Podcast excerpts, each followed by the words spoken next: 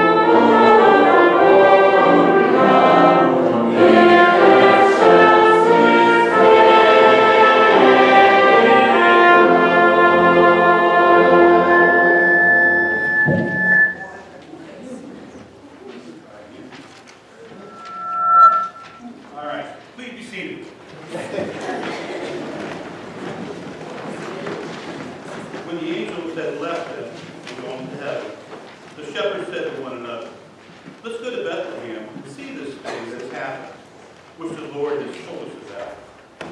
So they hurried off and found Mary and Joseph and the baby, who was lying in the manger. Please remain seated as we sing a little town of Bethlehem.